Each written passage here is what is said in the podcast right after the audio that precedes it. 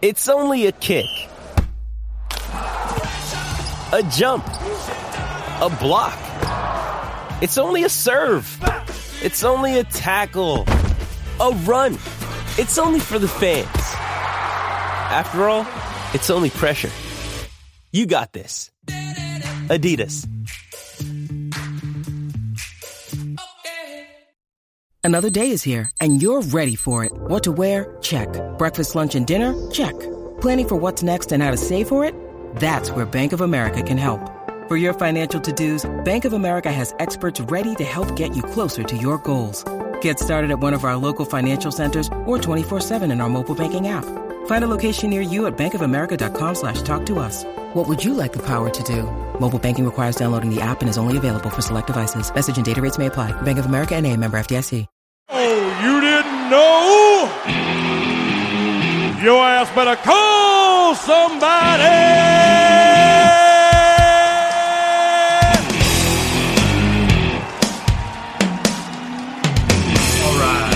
Cut the music. Ladies and gentlemen, boys and girls, children of all ages, Destination Devy is proud to bring to you its Dynasty Tag Team Champions of the World, the McNutted Michael Crystal, the ATM Adam McFerrin, the 4D Chess Podcast. And of course, if you're not down with that, we've got two words for you.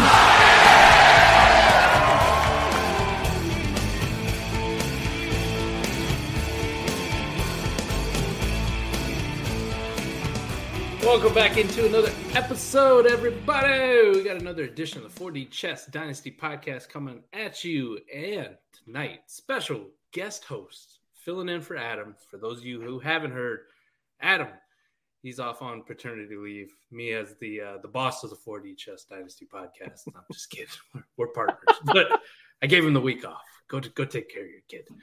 He had a baby just the other night, Tuesday, Tuesday night. So Yep. congratulations to him. So happy to. But filling in, Brandon from Destination Devy, kind enough to join, kind enough to keep the seat warm for Adam. So let's give him a big warm welcome and give him a shout out. Right, first time on the 4D Chess Dynasty podcast. Right, Let's Yeah, go, first, right? first time. you just sit in the co-host seat. Yeah, I mean, yeah, Put the just guest got- stuff. Yeah, yeah, right. They just said, "Hey, go, go, go, fill in 4D chess. Go, go, go do the 4D chess episode." So, but no, I'm appreciative of the uh, the opportunity, and uh, like like you said, I'm just keeping the seat warm for Adam. He's a he's a wonderful tag team partner for you, and I'm just trying to keep his seat warm while he's enjoying the first days of of being a dad. Well, that's what's so nice about being part of Destination Devy and being part of the team is we have so many good people here that at a moment's notice, literally Monday night, hey, uh, I'm not gonna be able to make it this week. Yeah. It- Yeah. everybody reaching out saying, "Hey, I can fill in if needed. I can do this. I can do that." Like, so awesome, so overwhelming. So this is why I will fight anybody who doesn't think that this is the best community for fantasy football, dynasty football around. Period. Uh, it's made Adam and I's relationship from nothing. We didn't know each other, and all of a sudden we're we're great friends now, and we're doing podcasts together. We've never actually met in real life. He's having a baby, and I'm just as excited for him as if uh, like I'm related to him. So, and then right. you got you, JB. JB filled in last night doing the AMA with me. So great. Gene offered, but I know he's got off the line, so we'll work Yeah. him in. And you're like, hey, I could pick up and do something for you. So awesome. And and you and I, our relationship, we talked about it on the AMA. Like when I joined last year, a little bit before, sometime in January of 2021 Mhm. right? You and I disagree about everything. And I'm like, man, this guy's an asshole. and I'm sure you're thinking the same thing. Like, man, we're never. Why are we debating friends. James Robinson? yeah, we're never going to be friends. of all ever. people, not, Jo- not Jonathan Taylor, not Derrick Henry, James Robinson. Look at us now, buddy. I appreciate you jumping on. This is so Nah, awesome. not a problem. Glad we here. keep we keep the train rolling, and as Adam would say, I got to get it in because he's not here. Dynasty degenerates, keep the Yeah. dynasty degenerates. Yes, you will not hear me say Dynasty Degenerates about seventy-five times. Sorry, Adam. All right. Well, we got a good one for you. Brandon, we're going to play a little game of Would You Rather. I got the idea from Okay. Ray, him and Jay Rich doing it on the Wake Up Show. We're going to do it from the perspective of you're on the clock in a dynasty startup, right? So, Okay. however you want to play it and however you'd like to answer. But I got a list of a few players, a couple different ones, and they all have similar ADPs. And I'm Okay. going to ask you, and then we can go back and forth and debate. I figured it would be a good way to just get an idea of like you're on the clock in a dynasty startup. Where are you going? Like these two guys are available. Who would you rather have? Who would you rather push Mhm. the button on? Everybody always is going to go with the default. They trade the pick. just trade it away. Trade You-. Yeah. You can't trade it away. All right. No, all right. Okay. Pl- Can't Play the game right. All right. All right. We'll start off back into the first round. You're on the clock. Najee Harris or D'Andre Swift. I'm probably going to go with Najee Harris. As much as I like D'Andre Swift and I like uh, what he possesses from a from a PPR standpoint, the reality is his volume's king, and there's nobody in the Pittsburgh backfield outside of Najee Harris that is of any legit competition to him. They didn't bring anybody in of any serious relevance. So Najee is going to be the workhorse, and Mike Tomlin is historically been one of those kind of coaches that when he's got his workhorse, that workhorse is going to get 20 to 25 touches a week. And I feel I feel safer going with Najee. Now, obviously, maybe if you if you did, we didn't we're, we're saying we're not trading picks, but if you had traded up and maybe got Jonathan Taylor, I could see D'Andre Swift being the option. But if I have to in a vacuum right now, back end first pick, first pick I got, I got 110, 111. I'm looking staring Najee and D'Andre Swift in the eyes. I'm taking Najee. This one was tough for me too, and ADP really reflects these two, like how hard of a decision is for somebody. Now Najee is going ahead of D'Andre Swift, but not by a lot. We're talking a couple picks total out of everybody. So I mean, these are your RB two and three off the board. Obviously, JT is number one, but there's no question that these are the next two guys off the board for people in startups. I think for me, just a little bit more. I almost want to go with D'Andre Swift. It is so damn close. I don't know if Najee gets the same amount of passing work now with George Pickens there and a guy like Kenny Pickett, who he's, he's not a he's not Lamar. okay, he's No. not Lamar, but he can move a little bit. I mean, the NCAA did change the damn rules for him mm-hmm. because of the true. fake slide, because of the fake slide. So he can move a little bit. So I wonder if that hurts, you know, some of Najee's ceiling from a passing game perspective. I know they're still going to give him the rock, and Tomlin's still going to hand the ball off to him, and he's going to be the primer. Everything that you said. I just wonder from like a, a pass catching, like if that takes just a little bit of a hit, where where D'Andre Swift obviously is the guy in that department. I mean, as much as they want to talk up Jamaal Williams, D'Andre Swift, you get him the ball in the run game or the pass game, and especially in the pass game, he was pulling off big plays last year when healthy. So I think that's the one where it's just like mm, just a slight tiebreaker. But if you get either one of these guys in a startup, I think you're probably Yeah. happy if that was the direction you're going for running back. Yeah, I, I, I, I think it's one of those you're pulling hairs, right? You're choosing a preference. It's Yeah. a preference guide, like right, like both of them are pretty solid rushers. They're not great. They're inefficient. They're both probably in the back half of running backs when it comes to eff- efficient carries, right? Neither one of them have 5.0 yards per carry. Uh, It, you know, as the bill, they're they're they're vol- they're Najee's a, a volume rusher whereas Swift is more used in Detroit as a pass catching back. He's a pass catching weapon, and that's where he accumulates his value. And especially because Detroit's been behind a lot lately in the last few years, it's really easy for him to get you know those four or five garbage time catches, right? That I don't want to say inflates his production, but it's probably Yeah. close to the mean because if they were playing well. He would probably be getting the rock on first and second and third down, trying to milk the clock in the four minute drill. So yeah, I, I- don't think there's really a. You could say I want Najee, I want D'Andre Swift, and I don't think anybody's really going to fight you either way. The only thing I will say, you acknowledge that that that part. In the, the thing that always kind of worries me about Swift is his efficiency numbers were really bad. Najee's efficiency numbers I can explain away because that offensive line is absolutely atrocious and dog shit. And Detroit, while while we say the name Detroit, their offensive line is actually really good. They have built Mhm. something very, very good there. So for Swift to still be inefficient behind a good offensive line does worry me a little bit. Mhm. Man, this is so close. Yeah, it, it, you're splitting hairs, right? We're, we're, I mean, their finish is probably not going to be very, very, very far off. And I don't think, again, I don't think you're going wrong. I don't think if you took D'Andre Swift, you're you're set up for you're set up for something wrong. Because, I mean, if you wanted to get off of D'Andre Swift later on in your startup, you'd still be okay. You'd still be able to acquire a down tier plus. Same thing if you went Najee. I mean, I think Swift probably maybe from a dynasty perspective may have another year or two of extra juice just because he is more of a pass catcher. Mm, and yeah. he doesn't have, he won't have nearly, he's not asked to carry the ball more than 15, 16 times, whereas Najee's carrying the ball 25, 30, 35 times. Mm-hmm. So you kind of worry about years 27, 28, 29 when he gets to those points. Um, but yeah, right now, immediate production, startup, I'll take Najee. All right. So we got a nice split one. I think I'd still side with Swift, but it is so close. Uh-huh. First split right off the bat. All right. We'll move on to the next one. You got Deebo Samuel or Jalen Waddle. Jalen Waddle. Jalen. Okay. I'm going Jalen Waddle. As much as I, as much as I like Deebo, and I think I would probably be the first to admit that man, Deebo definitely was healthy. You know, we always say, well, if Deebo's going to be healthy, he's going to produce. Well, guess what? He was healthy and he produced. Mm-hmm. Um, but give me Waddle. I think that offense, both both offenses are very are very solid. San Francisco's a little more efficient, a little more fantasy relevant, uh, especially with with Trey Lance. Uh, but I wonder a lot of a lot of Deebo's late production in the year came via running the football.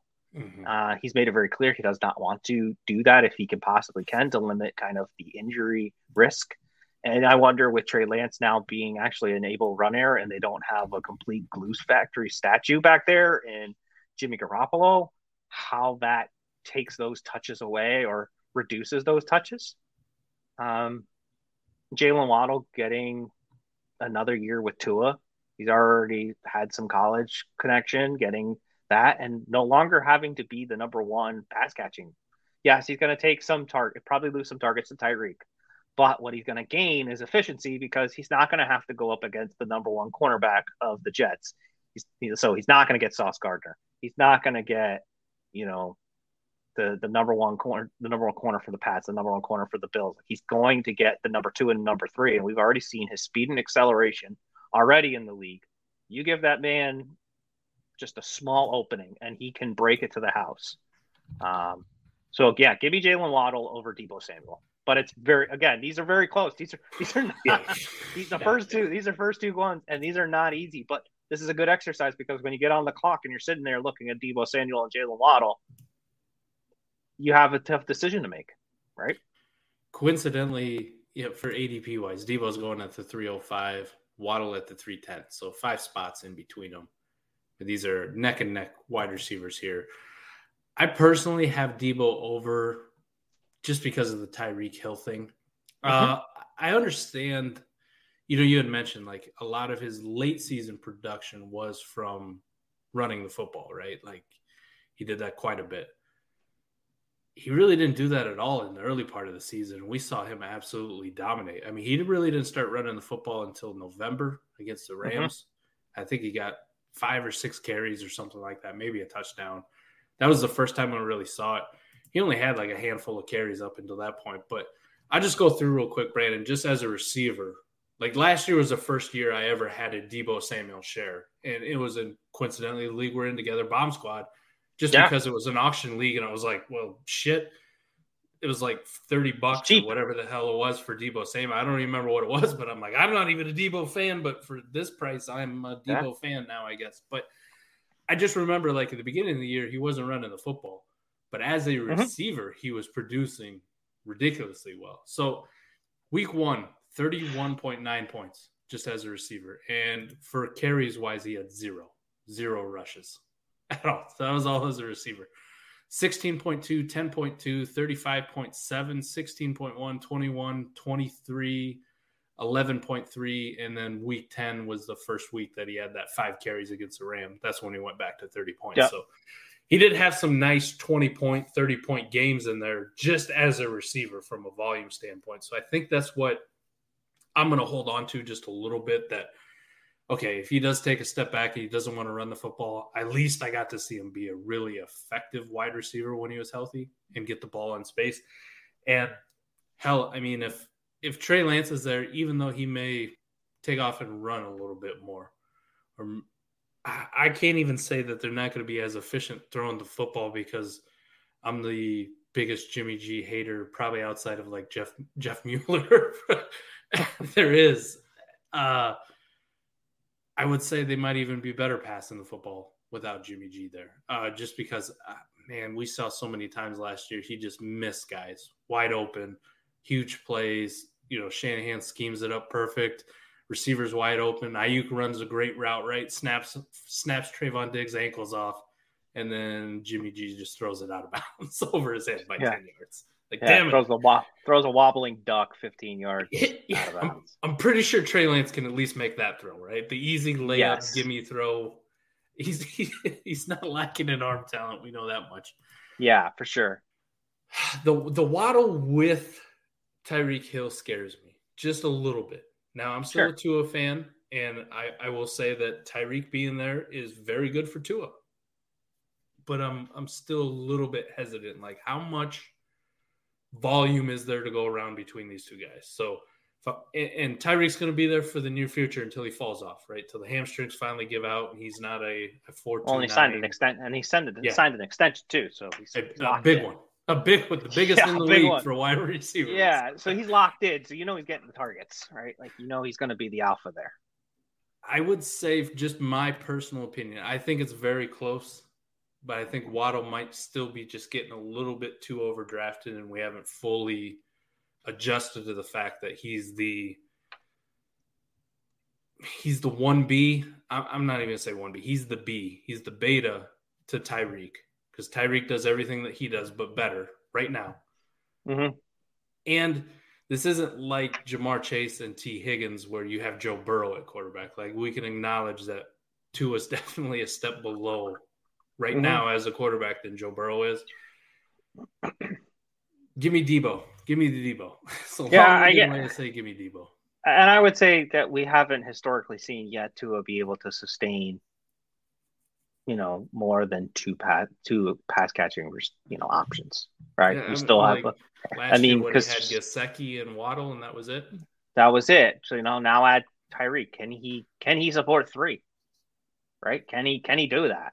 or is it just that he's going to be able to do you know they're going to funnel passes all three of them but only two are going to be of serious fantasy relevancy so there is that there definitely is that piece for sure I, I, I will agree though it's close man if i was in a startup and somebody took waddle over deebo it's not one of those things where i go like oh i can't believe you did it you're an idiot blah blah blah yeah it's like i understand uh, maybe from a value perspective brandon like I should be a little bit more open to it because the name Jalen Waddle, even though it's not reflective in ADP, maybe carries that just a little bit more for some I, people. Like for hey, some, yeah. So, so what he did as a rookie, Jalen Waddle.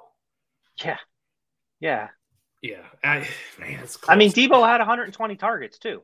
Yeah. Right. So it's not like it's not like he even when he went to like wide back Deebo that he, you know, he fell off the face of planet Earth. Like 120 catch, 120 targets, and I don't even think he played every game. I think he played only 16.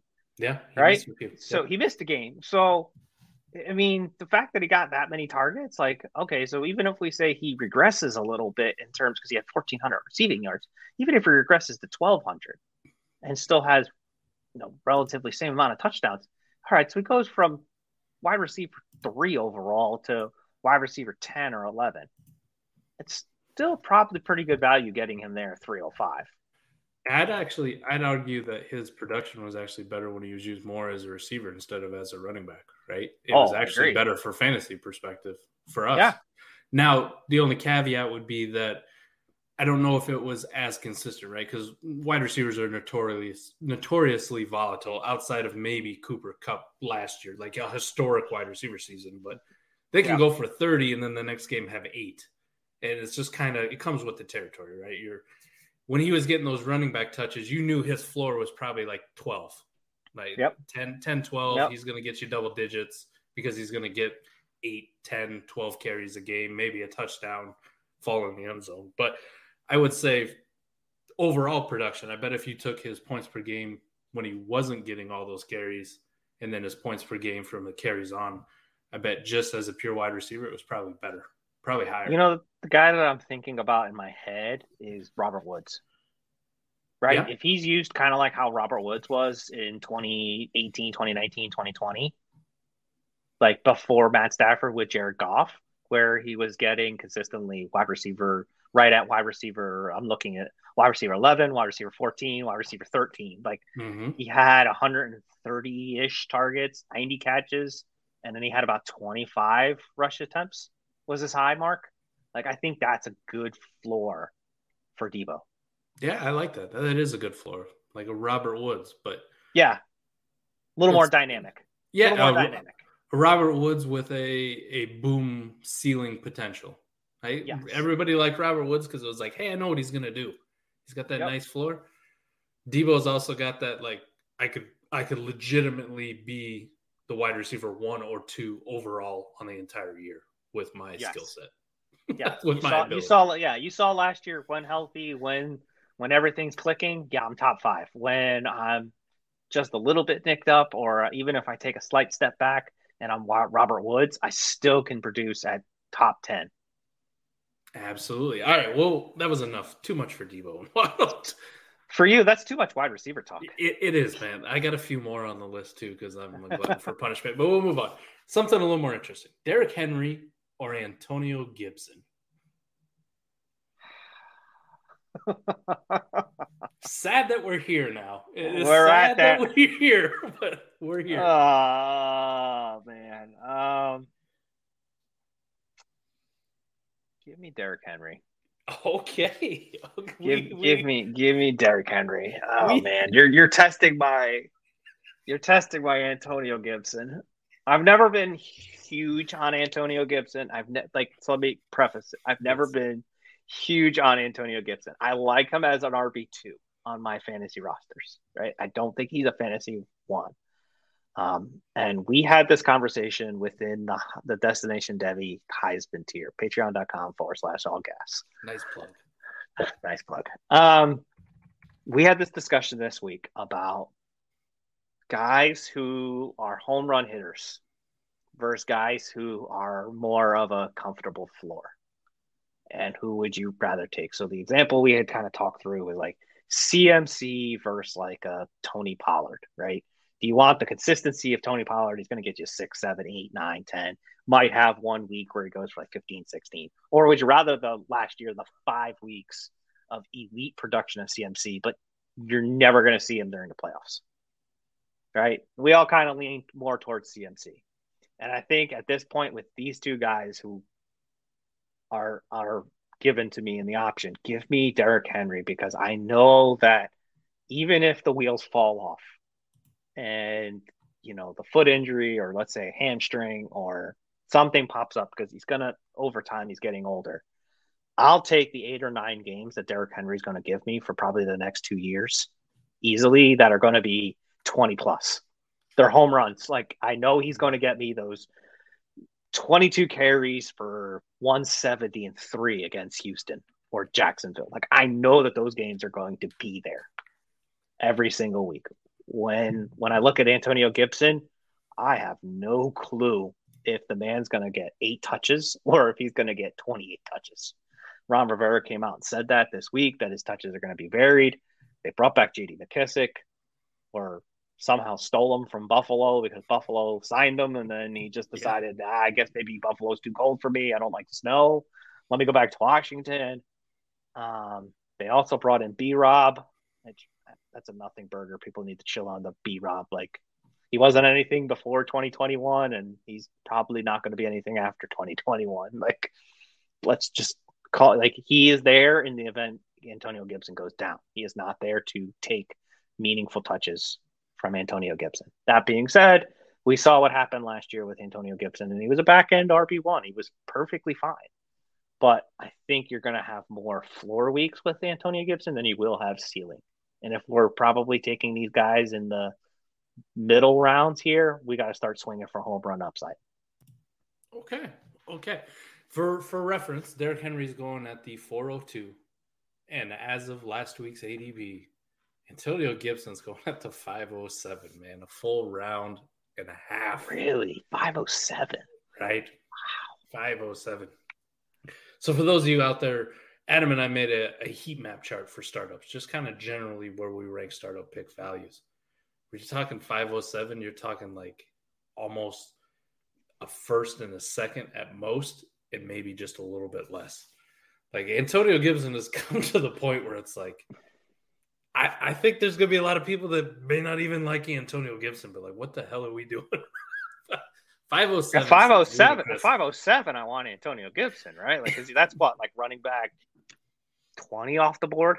Yeah, he's going at RB 18 right now. So, right in yeah. that range, right? Like, that's per that's where I want him.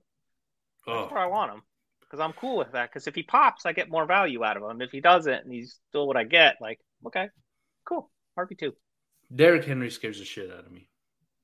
I have him on a few contenders, but that's the only place I'll have him is on contenders. And uh, we talked about it on the trade show, right? Is a home run swing, what you just mentioned just now. A home run swing, like, hey, he he could go for a, a 30, 40 burger at any given time. The problem I have is, I mean, that injury scares the shit out of me. That that Jones fracture on a guy that big at that age. Mm-hmm. Are we ever going to see him back? I, I don't want to put too much stock in the playoffs, but we can agree in the playoffs he looked horrible. Yeah, Absolutely both, horrible. both games. Both yeah. games he didn't look good. Did not look like Derrick Henry at all. No, no, it looked like Samson with his hair cut off. Like he just he didn't look the same. He looked more like like shitty Brandon Jacobs from back in the day. That's... No, that was like good Brandon Jacobs. That wasn't bad Brandon Jacobs. That was actually the good version. that was the good version. that was the good version. Don't let him fool you. Gibson, man, I, am with you, man. The B Rob thing, yeah, whatever. I, I don't understand it. Uh, he, he's fine. He's a he's a fine backup running back, but that's that's it. Like he's yeah, he's there to maybe give a spell or two to to Antonio Gibson. He's there in case Antonio Gibson gets hurt because if he went down, I mean, who are you plugging in? Five foot four, Jaret Patterson, and you, we know J.D. McKissic's not a, a lead back, not a nope. Nope. He, he's not carrying the ball on third down, right? He's not doing that. He's not doing on the goal line. So they needed somebody else. The McKissic thing, it did worry me just a little bit. So I did bump him down in my ranks because of that. But man, to close the year, that that's all I can think about is just Antonio Gibson closed the year, right? 20 point week, 20 point week, 20 point week, 20 point week. He had a, a bad week against Dallas in week 14, four points, right? What you talk about? The floor. Then he bounces back 18 and a half, 13.8, and then 22.1 against the Giants. Like that, that's yeah, the that, way he finished the year. That week 14 game, if I remember correctly, that's the game where Micah Parsons wrecked Taylor Heinicke and sent him to the backups forever.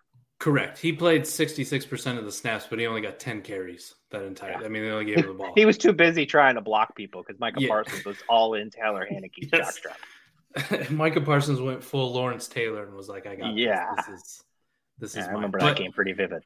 When he got the snap share towards the end of the year with McKissic banged up and out there for a while, and he was actually getting some passing game work, but he was getting the snap share and the touches. He was putting you up RB one, solid RB one. Like I'm talking mm-hmm. pushing top five, top four on the week. Yep. That's that's very enticing for a guy who's 225 pounds and runs a four three. Like we've seen him have very good weeks, and he's still young. He's still yep. learning the running back position, right? This last year was his, his second full year playing running back. Like I, sometimes I think we forget that. Yeah, I think Memphis used him as a wide receiver and a tight end and everything else but running back. Yeah, and the NFL thought he was a good running back. Yes. Yeah, it's it's one of those weird things, and I think at some point too, like he could end up being a bigger version of J.D. McKissic in that offense. Right? Very they well. could move on. They like because he's he's a, he came in being known as a very good pass catcher, right? It's kind of like when we were talking about the Andre Swift, right? Like yes. he could morph into one of those like how to keep himself in the league is by keeping his hand being the person who's you know over six foot 225 like that that's a that's an imposing figure coming at you in third downs like being able to run proficient routes and you know we've seen him do it it's just he's either had an injury or he's had to compete with uh, a JD McKissic. Like if they just gave him the backfield, yeah, I'm taking him probably early early third round. Like he's a super value at 507, right? This uh It's just it's just there's so many obstacles there that it's just hard for me to like I don't want to bet against Derrick Henry. I guess is really why I chose Okay. Derrick Henry. it's hard. yeah. It's hard to bet against Derrick Henry as much as because I mean we've been predicting his doom since you know Saquon Barkley came in the league.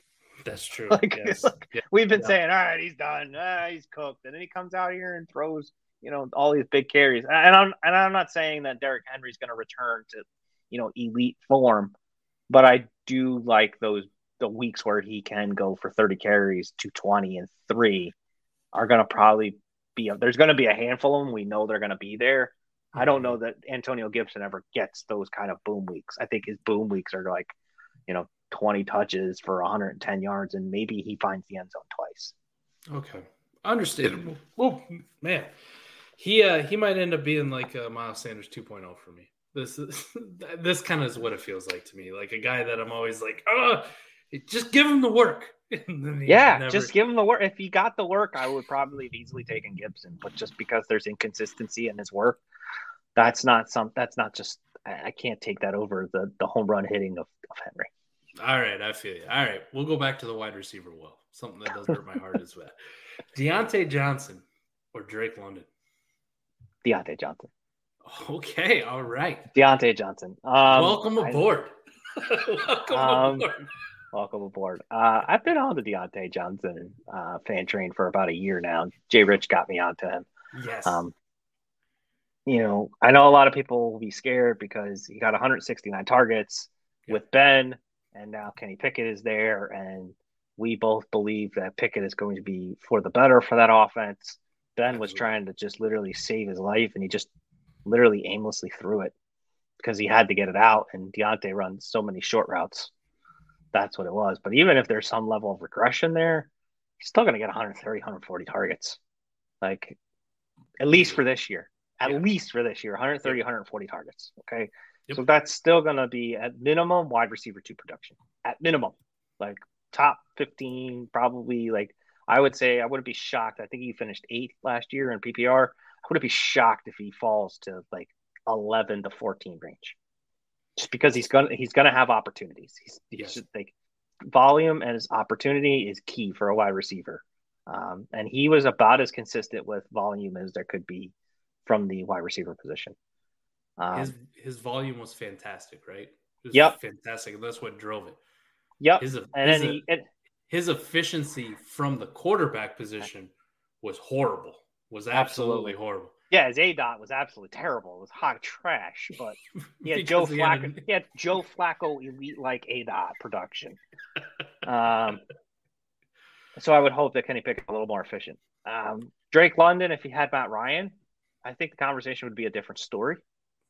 Right? The Atlanta Yeah. offense has always has been for the better part of the last decade and a half with Matt Ryan at the helm. Has always supported a wide receiver one and peppered them with a ton of targets. See Julio, see Calvin Ridley. Um, those guys got peppered. And so if that was the case, yeah, Drake London probably would have been locked into like 150 to 160 targets year one straight out the gate. Like, sign me up for that.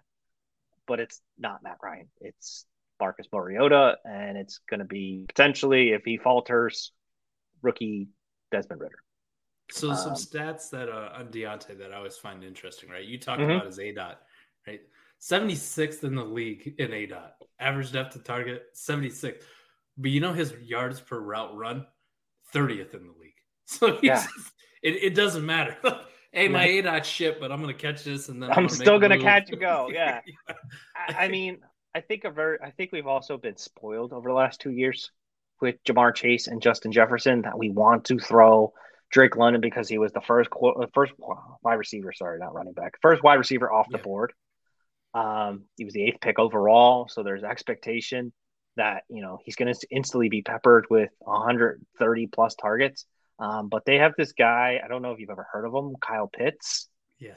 Um, I don't know. I've heard he's pretty good. I've heard that he's overrated at times. You know, he was marked as the tight end one last year overall. Like out of a sudden, people just.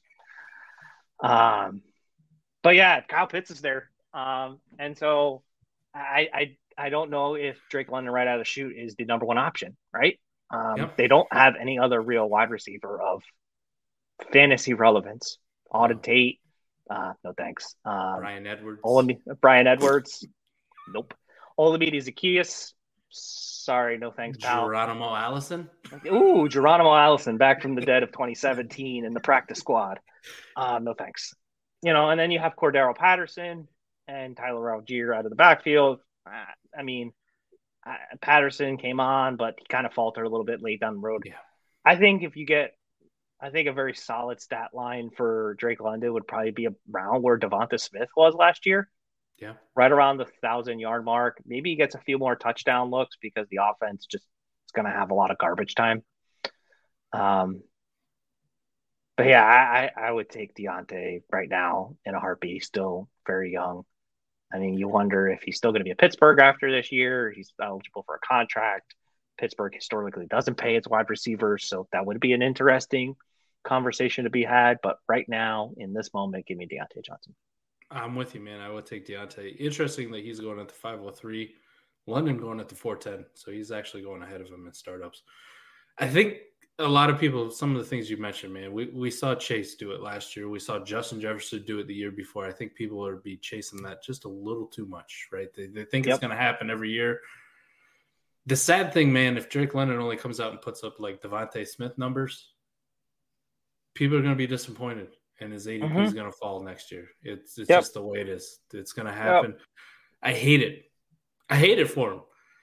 There is a good case though. Like I think the best case outlook for Drake London is he kind of comes out and he has like a Jaylen Waddle type year. But Mhm. oh, it's going to be tough for him. It's going to be tough for him because Kyle Pitts is there, and, and we Yeah. talked about we talked about Jaylen Waddle earlier, right? The the one thing I'm I'm not too thrilled on is is Tua is can he support Tyreek and Jaylen Waddle? Do we really think Marcus Mariota is going to be able to support Drake London and Kyle Pitts? Yeah, I mean, I mean, this is realistically the best quarterback that Drake London's ever had in his career. Rip, you're sorry, not a Kedon sorry. Rip, sorry, Kedon Slovis. Um, you know, it's just you know he might get 130, 140 targets, but what's the quality of them, right? How many of those are catchable? Yeah. Right, that was one of the things that happened. I remember two years ago with Diontae Johnson. He had like 100 and 100 plus targets, and, but so many of them were uncatchable. Yeah. I mean, and Drake London's got a big frame. He's six foot five. He's he's a monster. He's an absolute. He's got a giant wingspan, and he's going to be able to. He's going to clean up a lot of Mariota and or Ridder's mistakes, right? Because just Yeah. his giant wingspan and his ability to high point the ball. He's got all his tools. Um, but this isn't the Pac-12. This is the NFL, and it's going. To, you're going to be playing week in, week out against, you know, tougher competition, more more stiffer competition, and I'm just I'm I would probably if I had to take either even win now or retool, I still want Diontae Johnson. Yeah, Diontae's still young too. It's not like he's Yeah. 28 years old. He's 25. He'll be 25. 26. That's- He'll be 26 about the time the season starts, just a little bit Mhm. after. But I mean, he's Yep. still young. So people aren't going to jump off of him like, oh, he's 28, sell now. Like, you got another couple No. years. You'll be fine. It'll be all right. Yep. And give me- if he goes- I'm with you, man. I mean, if he goes to another offense where he's still able to produce 150 plus targets, I mean, you're you're locked in for that. You're fine. For sure. All right, let's go cross position now. So think about startup, tight end premium league. Would you rather have TJ Hockenson or Mac Jones? T.J. Hockenson or Mac Jones? Well, that's a tough one.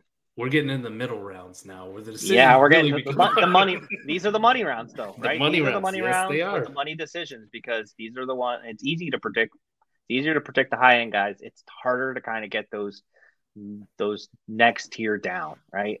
Well, yeah, rounds one through three. You're just If I'm in to- trying super flex, up. I'm right? assuming this is going to be super flex. super flex tight end premium league. I probably lean Mac, but it's not a. It's not like a slam dunk for me. I, I worry for the Patriots side. The best player they brought in this offseason was Tyquan Thornton. That's gross to Like, say. You It's spent your so- uh, first you spent your first round pick on a lineman that was given a draft grade two three rounds later.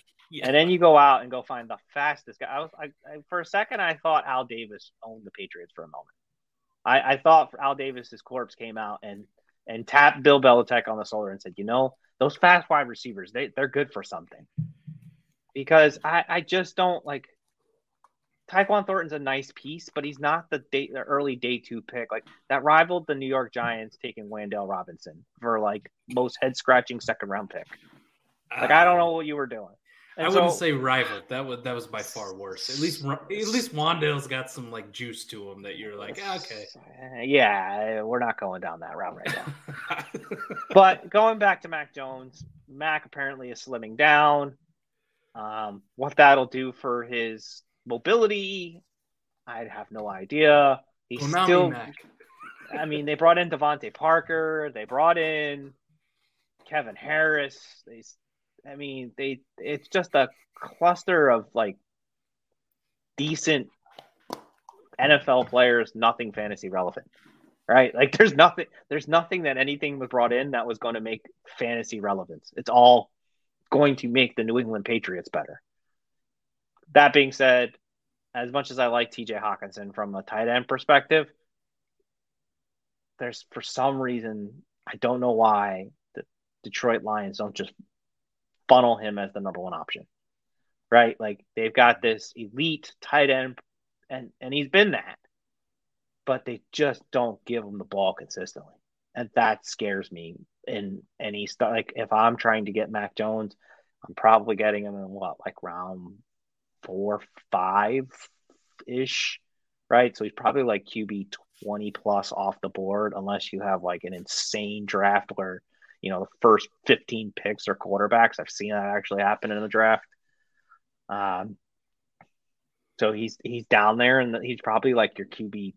You're hoping he's your QB three, right? You don't really want him as your QB two because there's going to be weeks where you know he has. I mean, shoot, he had three passes against Buffalo one week. Like, yeah. imagine imagine starting that in your fantasy lineup, yes. not best ball, and getting three passes. Like, yeah. Like that that had to have been absolutely brutal. It's great for Scott Fishbowl. I mean, shoot, you don't even have you don't have any negatives. But can't go negative. You yeah, you can't go negative. You don't throw the ball. it's one of those things. Like, but for me with T.J. Hockenson, yeah, there's just there's just some inconsistency in terms of his production, and that just scares the heck out of me. At like I've kind of gotten to the point where after Pitts, Kelce, Kittle, Waller, Andrews, like I'm just going to absolutely punt tight end. Like I will go take Gerald Everett, Irv Swerve Smith. I will take the ugly, ugly guys in the double digit rounds and be okay.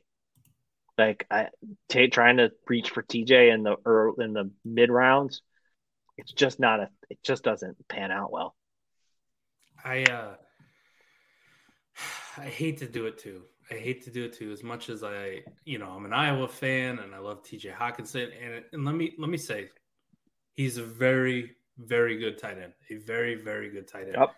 And I think probably out of everybody in the league, if we're talking like guys who could reach that Kelce, Andrews, Pitts, Darren Waller from two years ago level of yes. a George Kittle, like like if you talking about talent wise, ability, the whole package, TJ TJ Hockenson and like Noah Fant were those guys. It just yep. it's never really happened for him. I don't know if it's going to happen. I'd love to see it, but I just at this point they just kind of are what they are. And you hit on the, the biggest point there, Brandon, the one that I want to drive home to the listeners. I've, I've become to the point where I'm like, it's Kyle Pitts or bust. And, and if I don't get Kyle Pitts, I'm not going to take Kelce. I'm not taking Andrews. I'm not taking Waller. I'm not taking Kittle. I'm not taking these guys unless like something stupid happened and like, you know, Andrews is in the fourth round or like okay. Kelce's in like the seventh round. You know what I mean? Like something dumb, really dumb happens. Yeah. But just in generally, like where their ADPs are, I'm not taking them there, and I'm probably not taking them the next round either. Like it's got to be a couple round discount because I'm just comfortable round 10, round 11, round 12, even later. Just give me some of these turds. Just I, I, I hate to say it, but like a Dalton Schultz in the ninth. I'd rather that be my first fucking tight end I take. Can I'd- we take a second? rather- Why is Dalton Schultz in the ninth? This man was a know. top five, like top five tight end. He's clearly going to be like the number two or three option in Dallas. Because he's, all he's like, slow. and it's slow. yeah, he's, he's slow, slow white tight end. Like, yeah, guess what? That's all half of the tight ends in the world. Like, they're all slow white tight ends. Like, production is production, friends. Like, draft producers. The game of the game, the name of the game is to score fantasy points. You can accrue value throughout Yeah. the thing, but you can you can have fun with that. But the name of the game is to score fantasy points. And Dalton Schultz should not be going behind some of these high upside athletic freaks in the middle rounds when that don't produce. Yeah, yeah. I'm off I- my soapbox. a good example here. I mean, you want to take TJ Hockenson in the fifth? Like, think about it. A fifth round starter. We're talking about like Mac Jones in that range because those guys go back to back right next to each other. Right. But even if you didn't go like Mac, like Zach Wilson or Treylon, Gibson, we talked about, Pittman, J.K. Dobbins, Kenneth Walker, Diontae, Tua, DJ Moore. Like, those are your fifth rounders. Yep. I'd much rather have those guys and then listen to like some of these tight ends going later, right? Noah Fant in the 12th. Noah Fant in the 12th. Like we Yeah. want to talk about like upside, like home run swings. Fuck it. No, Yeah. in the 12th, sign me up. And then if you really like it in the 13th, once you come back and double dip and go Alberto. Yep. Like Noah Fant, Alberto, boom. I just nailed two tight ends. Maybe one of them's worth a shit. That's all I'm looking and, for. and who are the and who are the players around them? Just curious. Uh, going right after Noah Fant is John Metchie. Right before him is Rhamondre Stevenson. Okay, so would you rather John Metchie and TJ Hockenson, right? Yeah. Or would you rather DJ Moore and Noah Fant? Yeah, yeah. Give you the That's DJ all. Moore That's Noah all. Fant, You, Yes. Like, like that's just all you have to say to yourself, friends. Would you rather have Rhamondre Stevenson and TJ Yeah. Hockenson, or would you rather have Noah Fant, who's equally as athletic, and DJ Moore, Diontae Johnson, Zach Wilson? Like, that's just where you got to be. Like Just four- think about that. the 14th round tight ends, right? Still kind of interesting guys. Hunter Henry, David and Njoku. Yep. I'd, I'd like to have them on my team in, in- at that cost. Hell, I hope they're the second or third tight end I have. Like I'll f- I'll find one. I'll find one. Curious. Where is Gerald Everett going? Uh, as of last week, uh, not listed. let, me go, let me go back to last month because Still not listed. it's, it's Still not there. Okay, and here's the reason why I Gerald Everett, and he's actually like a guy that I'm trying to get on every one of my teams. Wow. Who's his quarterback? Yeah. Yeah. His quarterback? Justin Herbert, baby. Yeah, pretty good, Justin Herbert. Pretty, pretty good quarterback. And, and the Right. number two there that just signed for 20 million a year has had a extensive history with injuries. Yep. If he goes down, it's Keenan Allen, and then it's like, who else are we throwing the ball to? Exactly. It's not going to be Josh Palmer, folks. It's not. Stop trying to make Josh Palmer thing. This is like Mean Girls. What is that? Circa 2006. Sorry, Stop trying to Guyton. make. Yeah, stop trying to make Jalen fetch Guyton. happen. yeah, Like- Jalen Guyton. It's not going to happen. If Jared Cook can walk in and produce, guess what? You're finding a more athletic Jared Cook, A and you're getting him, and you're and younger, and you're getting him for what? Fo- some Yeah. fob. You, you want to guess? You want to guess the round? I found it for last month. I'm gonna go with like 24. All right, a little bit higher, a little bit higher, but still ain't great. 18, 18 away. Okay. Again, what and what's and what is in round 18? What's Uh, the- surrounding him? The guy that's going right before him, everyone's favorite, Terrace Marshall. Yeah. Okay. So we're throwing. T- so again, would you rather have T.J. Hockenson and Terrace Marshall, or Gerald Everett and Diontae Johnson? I mean, you would want Diontae Johnson for pretty much both of those guys. yes. Like, oh yeah, let me tear down to T.J. Hockenson, throw in Yes. Terrace Marshall, throw, throw in Terrace Marshall already. Okay, you got a deal. Like, wild. take take home run shots later on for tight end. That's what we're saying. Take the home run shots later. Do it later. Uh, yeah. So back to the original. Give me Mac.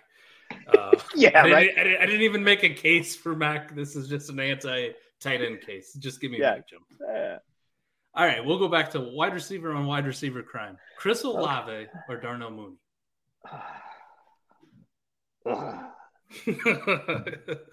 Darnell Mooney, let me preface it, I think is the most undervalued player in this range. Like we're talking like six, seven, eight, nine. The most undervalued player. Yes, and, and I love what he is, but I'm going to take Chris Olave. Okay. And, and here's the reason why. New Orleans traded up for him, so they clearly see something in him, Yes. um, and his ability. Right? Um, they probably see they probably see the ability for him to be the alpha once Michael Thomas moves on. Michael Thomas is there. I don't know his contract off the top of my head, but I can't imagine he has too many years left. Um, the big reason why I'm I'm not taking Mooney is not because of this year, but because of what could come next year. The Bears are about to have, I believe, about 108 million dollars in cap space going into next year.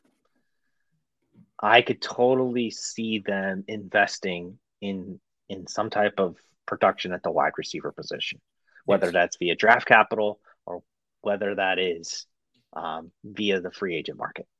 I just don't think that they're going to allow. I mean, they are going to allow Justin Fields to literally fail this year with Darnell Mooney, Velus Jones, Byron Pringle as their wide receiver core that are going to step out there.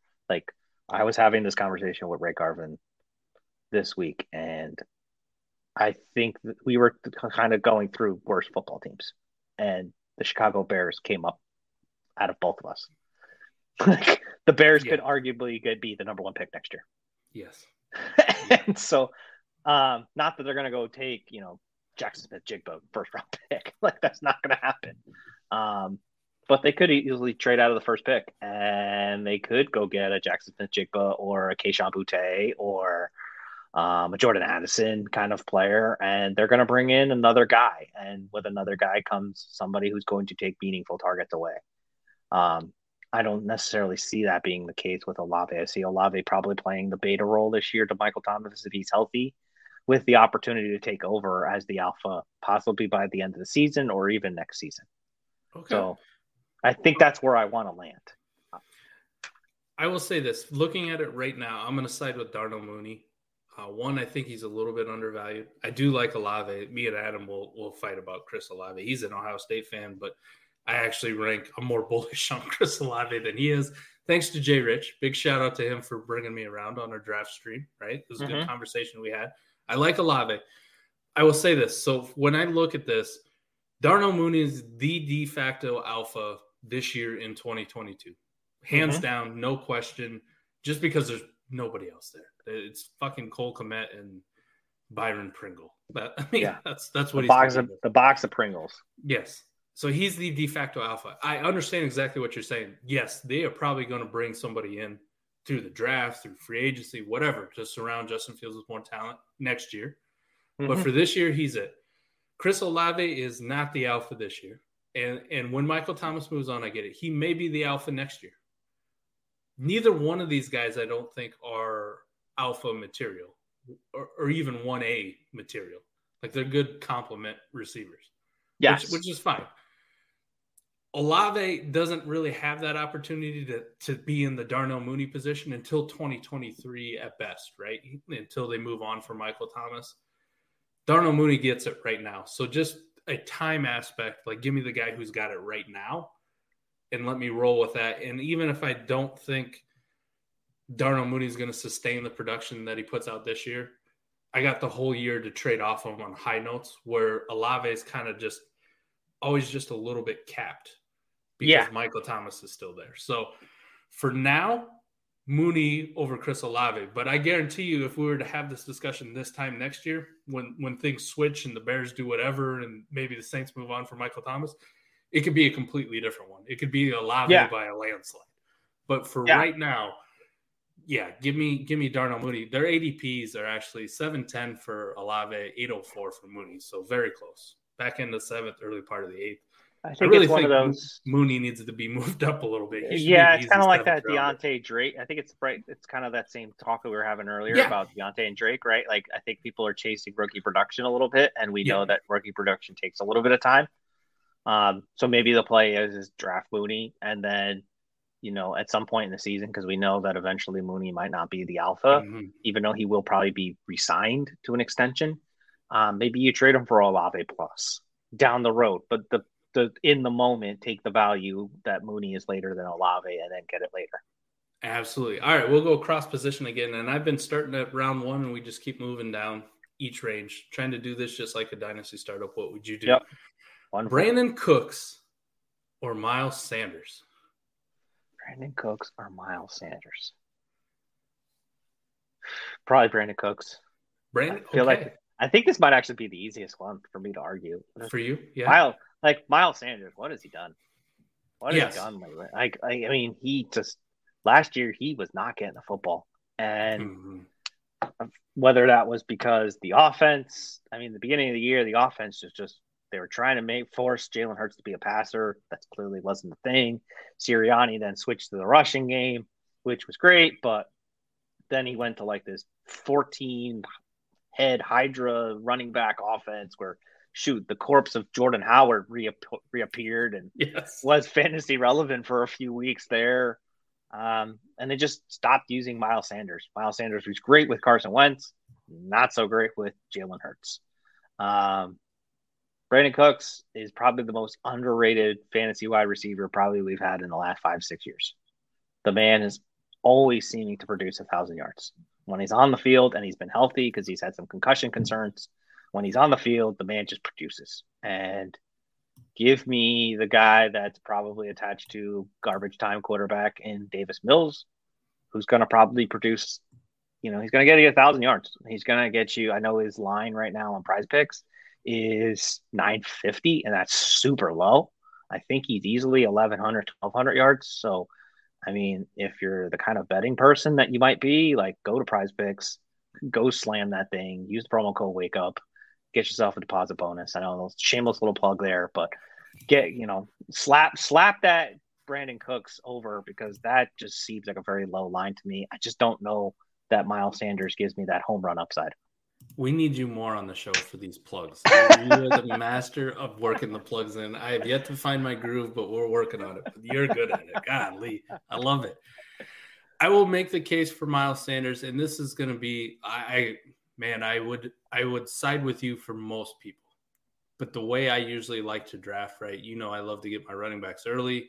I get my wide receivers later. So naturally, you would think that I would like to get a wide receiver here.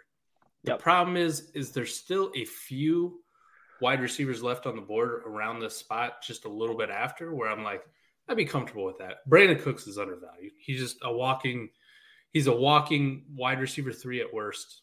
Just Yep. plug him in. He, he's undervalued. Ninth round, where they're going. So let me give the ADPs here too. Yeah, they're both back to back picks 909, 910. Miles Sanders, Brandin Cooks.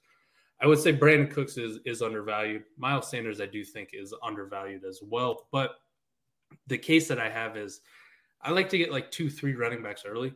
Miles mm-hmm. Sanders is the absolute perfect target for me to go for like my third running back, my fourth running back, ideally. And the reason I like Miles Sanders is because after Miles Sanders goes, the running backs get super poop. Just, I mean, just a dumpster fire. I mean, maybe you could talk yourself into like a Tony Pollard, but the rest of them, I mean, we're looking at Chase Edmonds and Rhamondre and like just these Devin Singletaries, the Alexander Mattisons of the world, the Ronald Joneses. I'm I'm not in.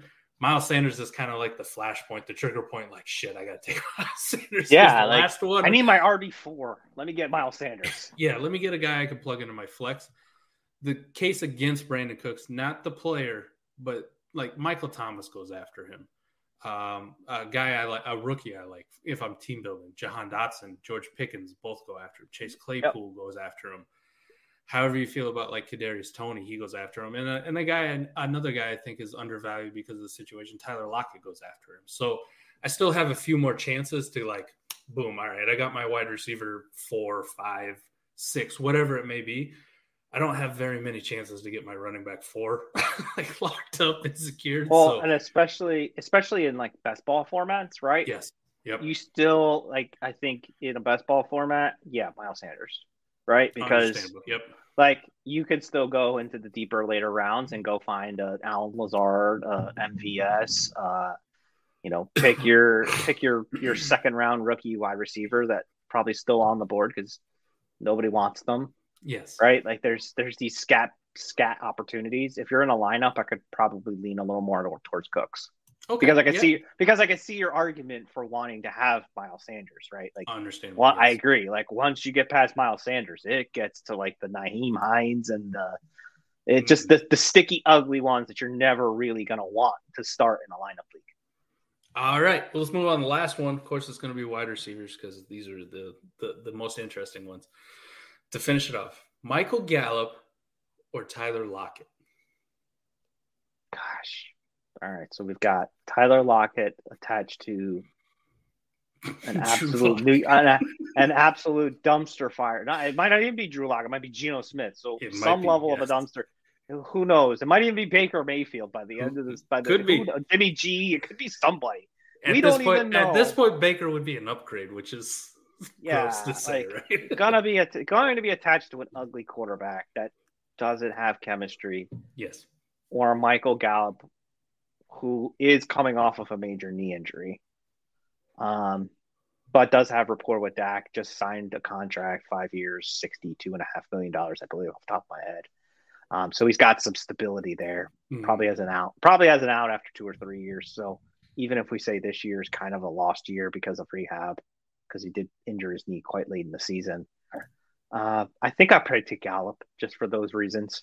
Like, yes, I, I know the major, the major, the major red flag is the knee injury, right? That that is the major con. Outside of that, there really isn't many major things, right? He's he's probably the two, maybe the third option. They got rid of Cedric. They they left Cedric Wilson. They let him sign with Miami. Um, they did they did sign Dalton Schultz. So that is, you know, I do believe Dak can hold three fantasy relevant pieces.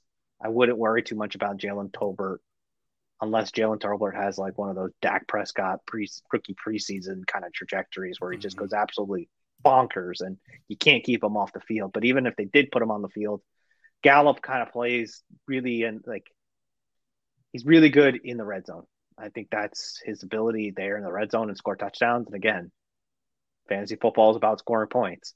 You get the most points scoring touchdowns, even when you don't catch the ball that much. You do get a lot of points for catching the ball in the end zone. Um, Lockett's Lockett's probably the better best ball play, just because his home run weeks are going to be like they are infamous, right? And even with Drew Lock's complete inability to throw a ball into a dime, he still has a nuclear arm that can whip the ball 50, 60 yards downfield. And if there hasn't, is there been anybody better at catching the deep ball? No. Like, No. the, other than Tyler Lockett? Like, Yeah. Yeah, I know there's the Ja'Marr Chase 50 50 kind of opportunities, but over the last five, six years, like, there really hasn't been too many wideouts better than Tyler Lockett catching the deep ball. So I still have, I still give him that lens in a best ball, but if it's a lineup league, I'd probably want Michael Gallup. Understandable. I, I'll put the caveat on it for me. It's going to be your team build, and, and some Yeah. it's going to play into your league, knowing your league mates as well. Like what what are they like? If I'm if I'm going like a, a rebuild or productive struggle, and I'm faced with these two, I'm going to go with the Michael Gallup. Most situations, I may go with Tyler Lockett some if I think like people are susceptible because I think there's still a realistic possibility that Tyler Lockett gets dealt somewhere to a contender somewhere. Like Yeah, I do too. I think especially in season, I think he's he's going to be a trade target. I think he's going to get unhappy. He could easily be unhappy, and we've already heard that there's already smoke around them wanting to move him.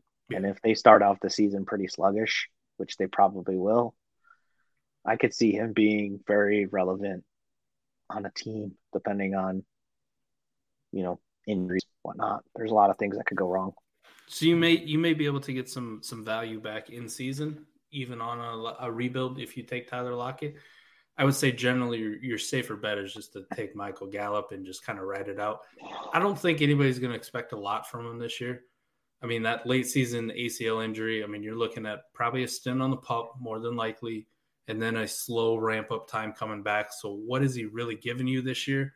Maybe like contender wise, it- man, at least Tyler Lockett's going to be on the field scoring you points in some capacity as a Yep. contender in the first eight weeks. Uh, your best case, like he, he Gallup misses eight weeks and then he comes back and he's Michael Gallup again. But we kind of know with ACLs, you got to ramp up time a little bit, unless you're you're one of those freaks like an Adrian Peterson or like you know Odell Yeah. or something like you want to just they you just just want to see him healthy, right? Yeah. You just want to see him healthy this year. You want to see him come back and be healthy, yeah, and and- then and then come back in 2023 being super strong. And I think that's why they gave him a five year deal.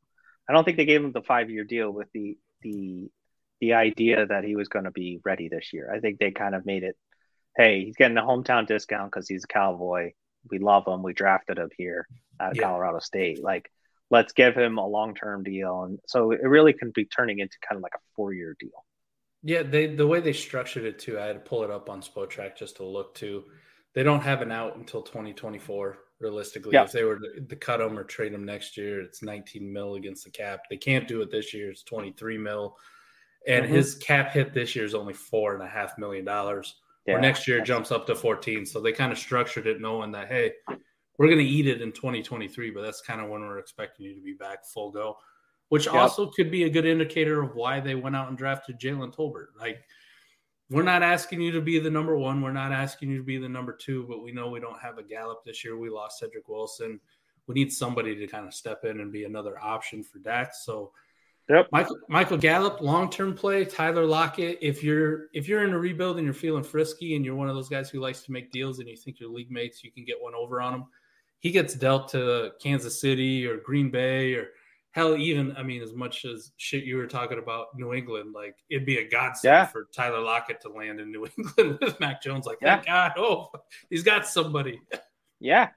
Yeah. I mean, and I think that's what I think that's if you're drafting Tyler Lockett, you're kind of praying he goes to a situation where yes, please. where there's a, a you know a, a better quarterback situation. I, you know, obviously he's not going to go to Denver with Russ, but you know, like you mentioned, can he go to a Kansas City? Can he go to a Green Bay? Can he go to shoot? Could he possibly even go to like Tampa? Right? Can they get him Yeah. for super cheap? Um, because he's gonna because he's he's over he's over the the apex climb of of age, and you know he probably has one or two more high productive years left. Tyler Lockett was always a guy I'd love to have as my wide receiver three. I didn't want to rely on him as a wide receiver two because he would give you those three point weeks, those four point weeks. Yeah, he had some real bad duds, but he'd give you those forty point weeks, and that that was mm-hmm. the time to sell. Those were those Every were week winners. Week winners, though. I mean, those were absolutely golden. Now I think without Russ there, that ceiling does come down a little bit. But he, I mean, even with Drew Lock or Geno Smith, he probably still has one or two of those in him at some point. If Good he's luck a, figuring out. Yeah, Good, luck, figuring which weeks those are, Yes, right? yes, Like it, it- that. That's the, and I think that's the beauty of best ball. I know you guys have talked about best ball. Like yes. that is the reason why you play best ball, right? Is because you can manage your like it. Yes, I, I love lineup leagues, and I do have a few of them still, you know, in my my portfolio. yes, because you want to be able to like from a from a logistical standpoint like trying to pick the right people each week yes lineup is fun. But that is like tyler lockett is the exact reason why best ball also can be fun.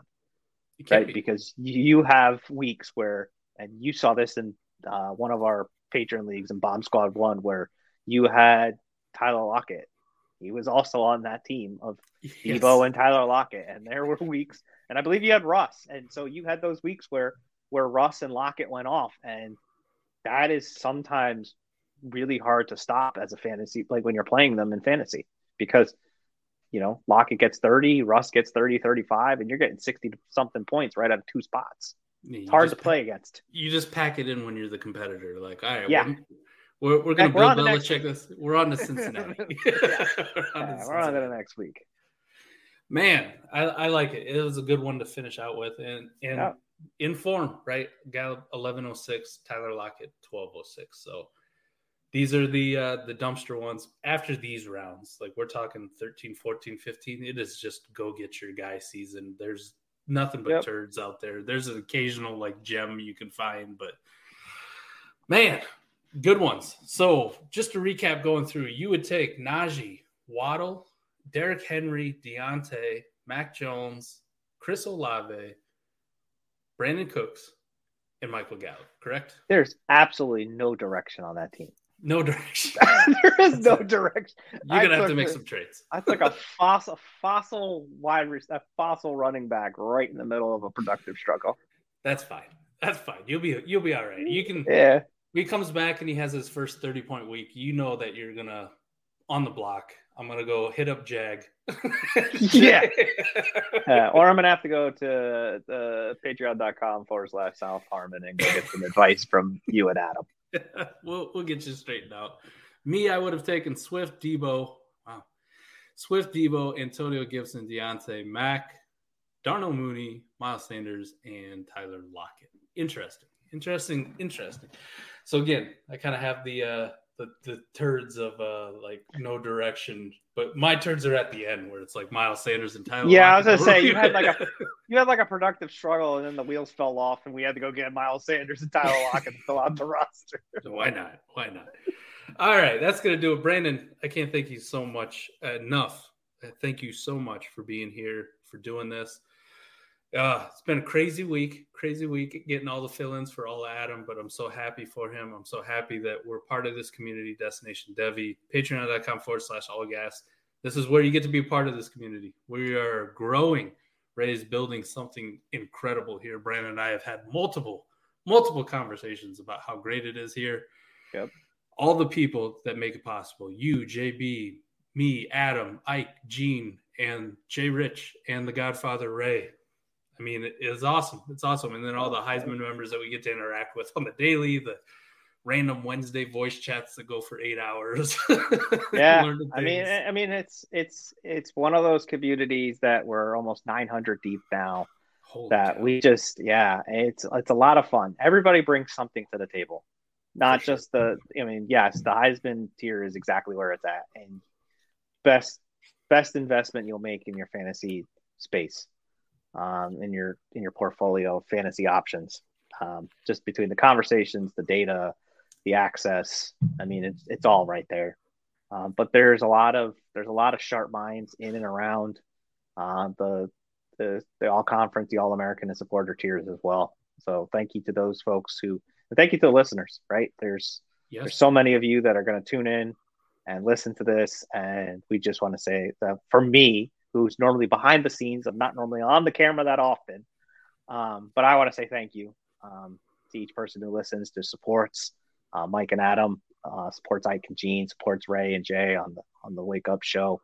Um, there's some really fun things that are coming down the pike, and we're really excited for that. And so, yeah, thank got, you for two.